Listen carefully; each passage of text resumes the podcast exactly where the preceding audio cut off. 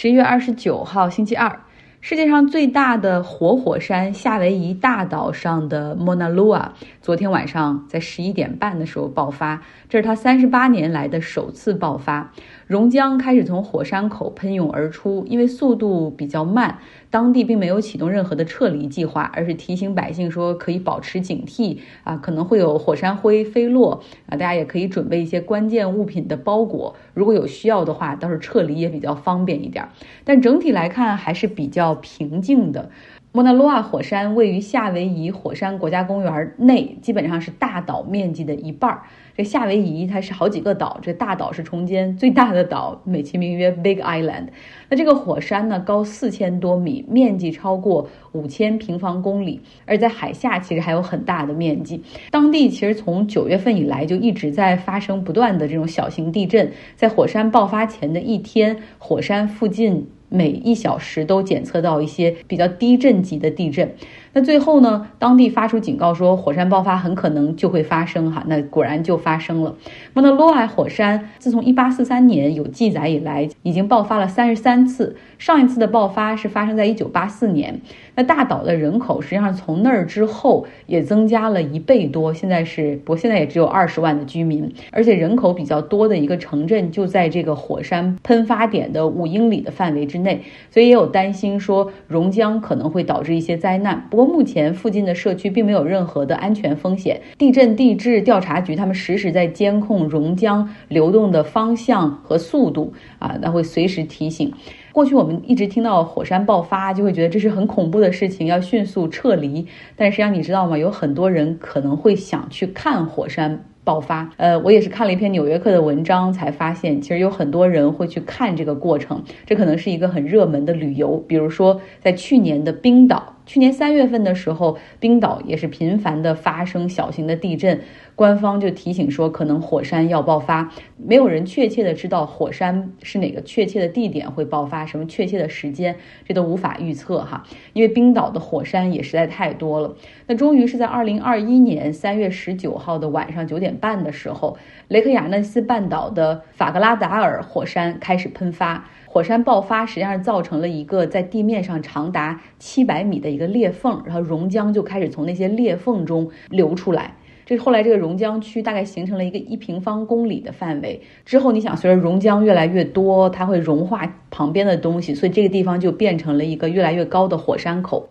那很多冰岛人，包括欧洲其他国家的人，美国人都乘飞机前往冰岛去观看。那这些发烧友不只是要在那儿哈，而且是要近距离的目睹啊。他们会呃在在机场，然后开车到这个附近的地方，然后要徒步，大概要徒步好几个小时哈，因为没有路可以走过去。呃，这个附近的地方也都是之前火山爆发、熔浆冷却之后所形成的坑坑洼洼啊。然后就在这样的情况下，很多人都会去。在火山爆发的最初几周里面，这简直就是一个即兴的节日地点。在那儿，你随时可以看到有人在开派对，有人在喝酒狂欢，还可以看到冰岛的总统。那么一次火山喷发到底可以持续多久？这也是一个很难预测的东西。它可能是几天，也可以是几百年。像雷克雅内斯半岛上上一次比较活跃的火山爆发，大约持续了三个世纪，也就是三百年。但是不过还是有一些发烧友也会觉得一定要赶紧去，趁早去，以免这个火山又重新进入到了休眠。像《纽约客》的那个作者，他前往冰岛的时候，当时火山喷发已经有两个月的时间了，流出来的熔浆已经有一部分冷却，形成了一个小小的盆地，然后很多人去追逐它，哈，就是你不仅可以看到熔浆这个留下的那个样子，而且还可以看到新的地貌就这样产生。那随着火山的喷发，熔浆还会继续改变这片土地，而且熔浆的运动实际上是很有意思，它受到。可能内部温度的影响，也受到地貌、地表温度的影响。它那种高温和液态的状态，让你很难猜到它移动的速度。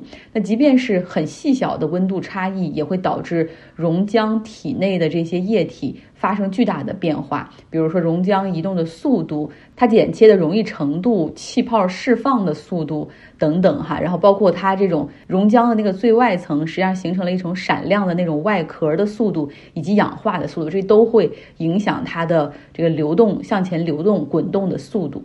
那几天之前，甚至几周之前形成的这个小盆地或者小山丘，很快又会被新的熔浆所淹没。所以，冰岛人就是说，他们不会给这些小山丘或者小盆地命名哈，因为它很快就会消失。那在这个过程之中呢，人们其实在目睹的是猛烈改造自己的大自然。而且这个过程之中，也可以提醒我们人类的谦卑，甚至那种可耻的解脱，就是并非在这个地球上每一次发生的大的变化都因为我们。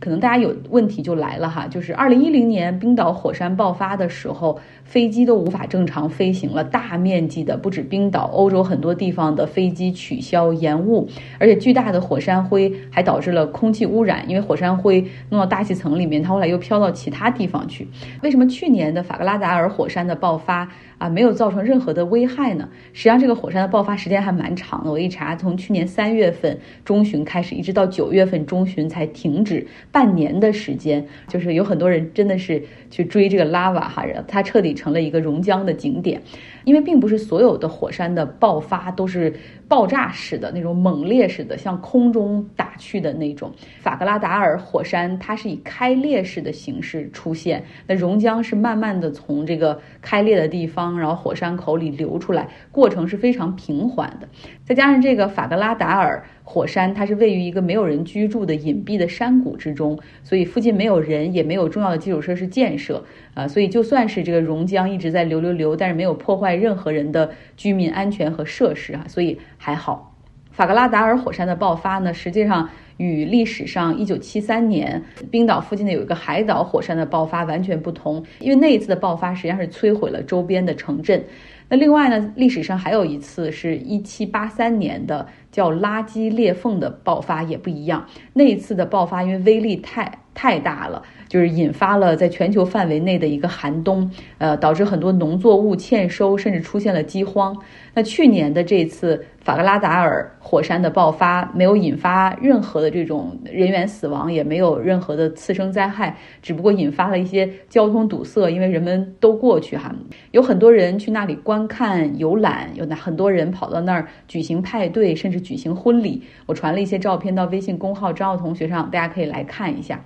那冰岛是一个有很多火山喷发点的国家，火山也是比较活跃的地方，所以你这时候有想过还有另外一个问题吗？那就是土地的财产权。我们刚才说，在火山爆发的这个过程之中，其实熔浆包括大自然，他们是不停的在改变着这个地貌哈。那哪个土地应该是我的，哪个是你的？这很可能在一次火山喷发之后，这地形都发生了根本的变化。那应该归谁呢？昨天的平地今天变成了山脊，那面积也会有变化。所以冰岛还是有专门的那种，你可以把它称为协会或者是业委会来处理这样的纠纷。最终呢，达成一个方案，就是任何人都不应该拥有火山啊。之前在几百年前那些火山。附近的土地实际上是有人所拥有的，是有那么数十个家族，最后他们达成了一个协议哈，任何人都不应该拥有火山。你所拥有的土地就是那些 solid，就那些固体的土地，也就是说燃烧的时候它不会流动的那种，才属于你自己。